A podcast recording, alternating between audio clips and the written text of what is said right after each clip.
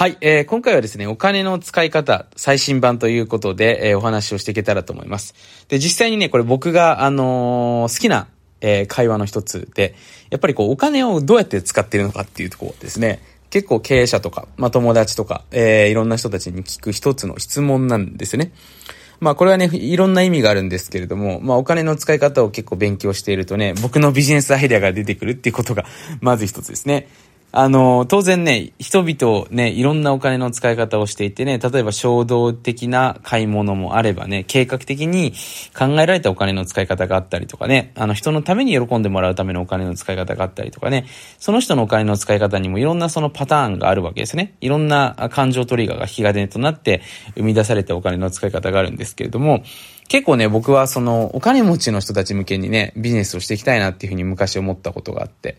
あ今はね、まあそういった富裕層向けのビジネスもね、いくつか展開してるんですけれども、あのー、やっぱりね、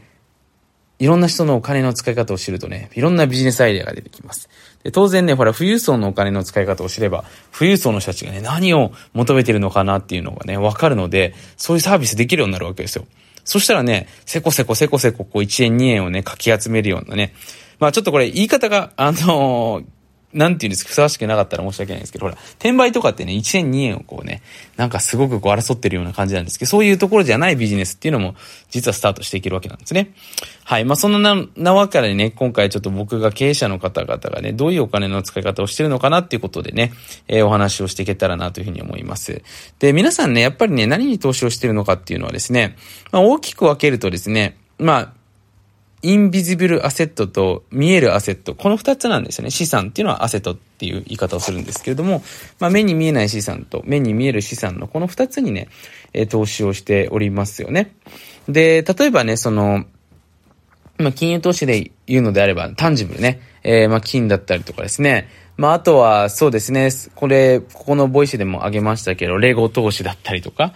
あとその、実際に高級時計だったりとかですね、非常に資産価値が高いし、えー、まあ、モバイル、えー、どこにでもね、持っていくことができるようなものっていうのをですね、結構皆さん、あのー、持ちというかコレクションをされている方が多いんじゃないかなというふうに思います。だ実際にこれ僕の友達で、えー、家計系のね、友達がいるんですけれども、まあ、彼は包丁をコレクションしてましたよね。包丁っていうのはね、え、そんなの資産価値高いんですかって言うんですけども、その人にとっては非常に高いということでね、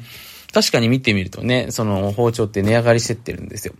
非常にあの、面白いなっていうことをですね、えー、感じました。まあ、管理もね、そこまで難しくがないということだったので、まあ、その人にとってだからそれを集めることによってのメリットがあって、で、資産価値が、えー、落ちない。つまり多くの人がこれから必要とするってことですね。そういったものを見つけていけばですね、結構それをコレクションしながら楽しくお金っていうのを使っていくことができるんじゃないかなというふうに思っております。まあ、なのでね、一般的にほら、金融資産とかね、その、例えば、紙切れ物、まあ、株式とかね、債券とかそういったものじゃなくてもね、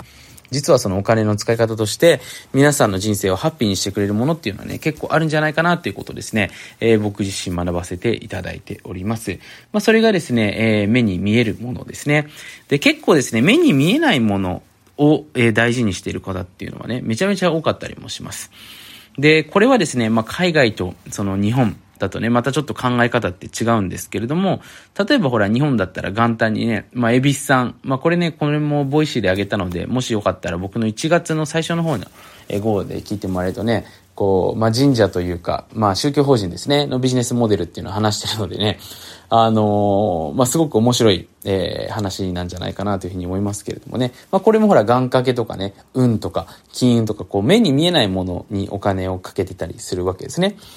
で、結構ね、この経営者の方ってやっぱりその自分が良いモードで、良いムードでいられるようなお金の使い方をしてるケースっていうのは多いわけですよ。なんでかというと、やっぱり良いムードじゃないと自分が良い決断、良い判断、えー、良いコミュニケーションっていうのができないわけですね。で、まあ本当にね、ちょっとしたコミュニケーションの、あのー、なんて言うんですかね。あのー、違い、まあ雰囲気によってね、結果って全く変わってくるんですよ。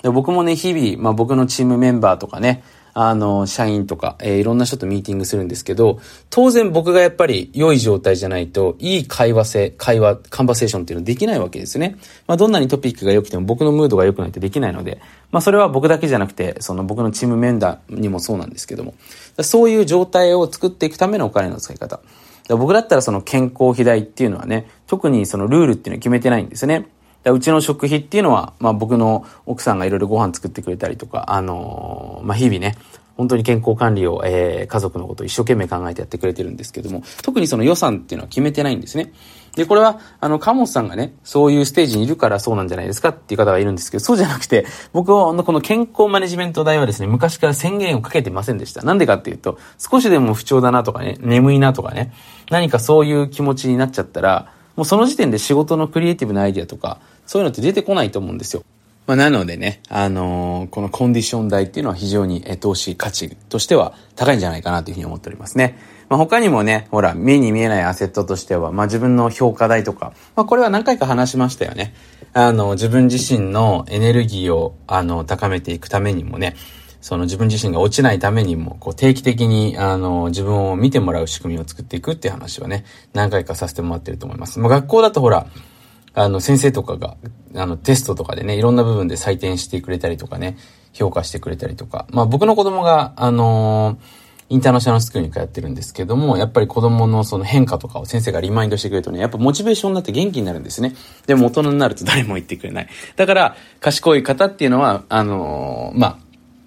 自分のそのコーチとか、えー、メンターとかっていうのをつけてますよね。はい。まあ、なので、これも一つのインビジブルアセットの、えー、重要な部分になってくるかなというふうに思います。で、あとはですね、人間関係ですね。もう最高の人間関係ね。これほどね、もう自分の人生を幸せにしてくれて、と見る、えー、エッセンスっていうのはないので、まあ、本当にいい人間関係。この人ともう付き合えたら自分はお金の悩みなくなるんじゃないのっていうようなね、やっぱそういう人との出会いですよね。で特にこれからの時代はもうこのコネクション代っていうのはね、もうめちゃめちゃ価値が高くなってきてます。だ僕もね、あの、この人人間関係に関してはものすごくお金をかけてます。ま、お金をかけてるっていうか、お金をかけて人間関係を手に入れるわけじゃないんですけども、人間関係って別にお金だけじゃないんでね。でもやっぱお金を使うことによって、その人間関係を作りやすくなったりしますよね。例えば僕が会いたい人に会いに行くとためにね、飛行機に乗らなければいけなかったりするケースってあるんですよね。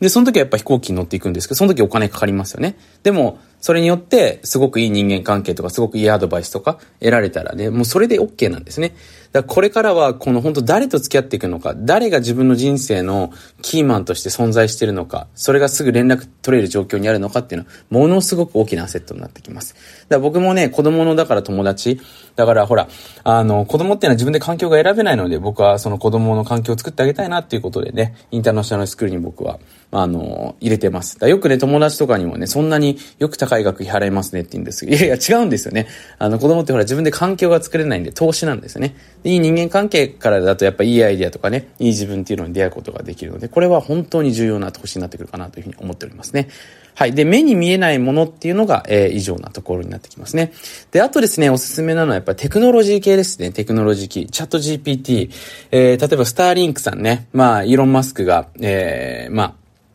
作ってるね、一つのサービスではありますけれどもね、僕がいる国だとね、140ドルとかで、あの、ネット、だからそのね、アンテナさえ持っていけばどこでも Wi-Fi が繋がるというね、本当にね、あの、山の中でも、雪山のね、本当山奥でも、えー、ビーチでね、絶対ここ通ってないだろうっていうところでも持っていけばインターネットを繋げられるっていうね、非常に素晴らしいものを開発してくれたりしますので、そういうテクノロジー系、ツール系ですね。これめちゃめちゃ僕も投資してますし、僕の周りでうまくいってる人もみんな投資してます。だからそのコミュニケーションツールもそうですけれども、その例えばね、会議のシステムだったりとか、あと例えばマーケティングツールね。まあ今ビデオ関係もそうですけれども、まあチャット GPT もそうですけれどもね、もっと素晴らしいツールっていっぱいあります。だこういうテクノロジー系の、その、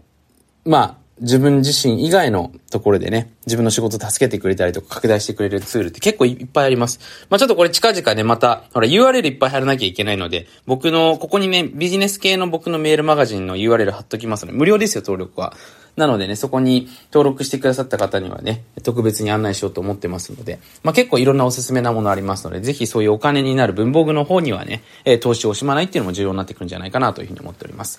はい、そのわけでですね、今回経営者のお金の使い方ということでね、えー、少しでも参考に、えー、なっていただけたら嬉しい次第ですね。まあ、近々ね、こういったお金の使い方に関してのね、いろんな世界中のスペシャリストにインタビューしていく番組の方も始めようと思ってますのでね、ぜひそちらも、えー、楽しみにしていただけたらなというふうに思っております。そのわけで今回も最後まで聞いてくださってありがとうございました。